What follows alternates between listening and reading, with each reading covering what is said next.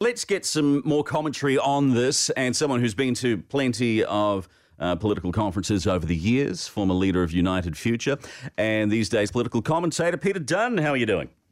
I'm good, thanks. How are you? We are well. We are well. Yeah, good. good thanks, Peter. Do you um, do you think this has been a good conference for the Nat? A Nat's a nice little circuit breaker after a couple of tricky little stories last week or so. There haven't been any great controversies emerging from, so that's a good thing. I think it does allow him to stabilise the ship a little bit uh, and they needed that after the last couple of weeks desperately.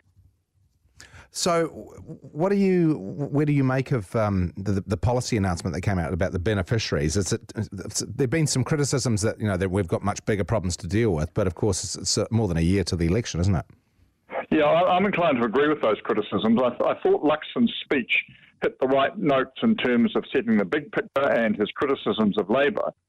But then, having sort of been on the grand canvas, he got to the very specific with the welfare announcement, and it just didn't seem to fit the, the occasion as far as I was concerned. I can understand that it might play well with National Party supporters who were there, but I would have thought when he's setting the big picture scene, the big announcement should have been one that matched that, a very specific one like the welfare policy.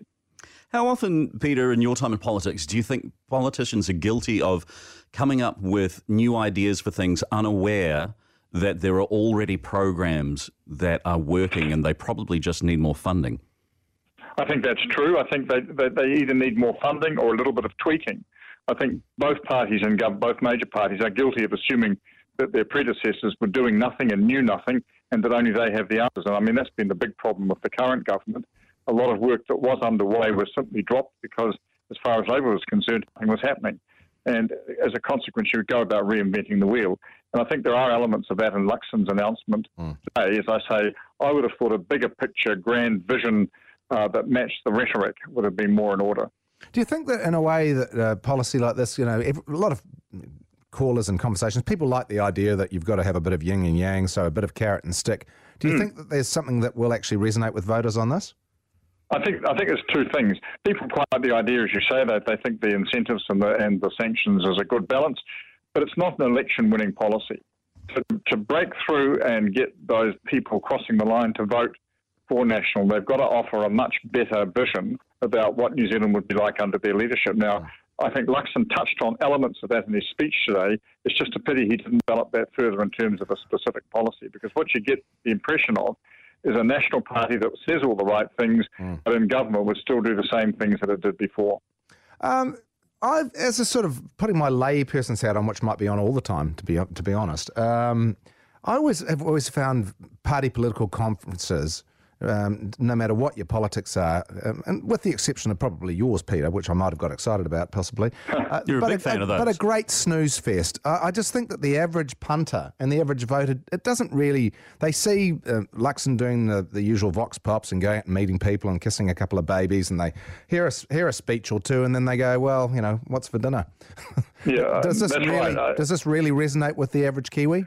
No, and the nature of conferences has changed over the years. When I first went into politics, party conferences were about five days long, and there were discussions all held in public on remits and policy. There'd be good fights and debates and arguments. All of that's gone now. It's much more stage managed, and they're really an opportunity to rev up party troops, to get them on side and working and fired up. And what you what you sort of cynically try and do is get a couple of policy announcements out there as well to keep the media happy.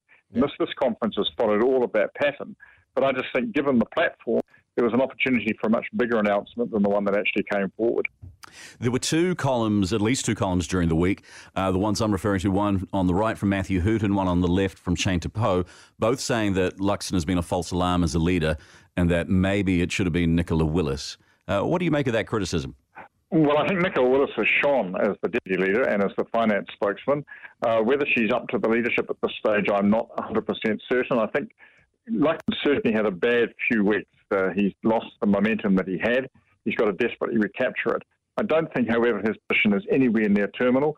Bear in mind that oppositions don't win elections, governments lose them, and the government's not had a very good few weeks either. So putting, a, putting the two things alongside each other, he's got to up his game, but it's by no means all are over for him. He's still in with a very strong chance of being the next Prime Minister. He strikes me as someone who is not fazed by a lack of detailed knowledge on topics. so that, that when he has a gaffe where he's exposed as not knowing something, I don't get the sense that he's then going away to swot up on it. He, he seems quite unperturbed. What's your impression? Well, he's a bit like Sir John Key in that respect, but the difference was that Key was in government and had a team of ministers around him who could get the detailed information out there for officials and from their own uh, sources very quickly. Because he's in opposition, Luxon doesn't have that, so it does look a little all like sixes and sevens. Were they to be a government, I suspect the problem wouldn't be as pronounced. He would be able to sort of glide over the as chairman of the board. But in opposition, he's got to be much more on top of the detail, and he's got to be much more able to answer some of the tricky questions than he's proved to be today. And I guess that just re-emphasises the whole point of the conference. It's about getting the team and the internal sort of mechanics of the National Party revved up and ready to go. And then, I mean, they're not going to unveil any major policy that Labor can pinch, are they? No, that's right. And next year's conference is probably the opportunity for that. And bear in mind, Nationals had a shocking few years for five leaders in five years. So this is really the, the opportunity for them to sort of uh, you know, get their house in order, get the troops feeling that we've finally got a team that we can get in behind. We've got a, a view of the world that, that's coherent, and we can go out there and sell that message. And if that's what comes out of this conference, they'll regard that as a success rather than the policies received. Uh, but you know, given where they've been, it's been a, it's, it's this, this conference compared to last year. There's been a lot of ground shifted, and uh, I think the proof of that will come over the next few months. Peter, did you watch John Key on, on Q&A this morning? Because I, I, did laugh when he no, was... I, I missed it. I, I, was going to, but I missed it. I mean, there's some good stuff, and we'll, and we'll, play some of it about China and Pelosi a little bit later in the hour. Um, but I did laugh when, when Jack Tame asked him what he'd rate Luxon's performance as leader of the opposition out of 10, and Key said 10. And so flawless. There's there's nothing that could be improved upon. Yeah, well, um, well, he did qualify it by pointing out that he's taken them from where they were in the polls to where they are now, which has to give them a ten. So that was yeah. He, he, well, I'm I'm reminded of the old Mandy Rice Davies line. He would say that, wouldn't he? Um, but I, I, think I think Luxon's done far better than uh, people might have expected. But he's still got quite a way to go. Um, now, what he's got to hope for Mm. is that he can continue to make up a bit of ground, but also that the government will continue to stumble because at the end of the day, it'll be the government that will lose the election, not the opposition that will win it. Peter Dunne, how many days until daylight saving? Oh. oh, you were going to ask me that. I knew that. It's something like about 49, I think. Seven okay. weeks today. Ex- oh, seven weeks today. Is that all? There we go. Mm, okay. See, that's a, that's a bit of hope uh, to get us to spring. Um, very good. Well, a pleasure as always. Thank you for being on the program. Enjoy your Sunday afternoon, and we'll talk again soon. Thanks, Usher. All the best to you too. Cheers.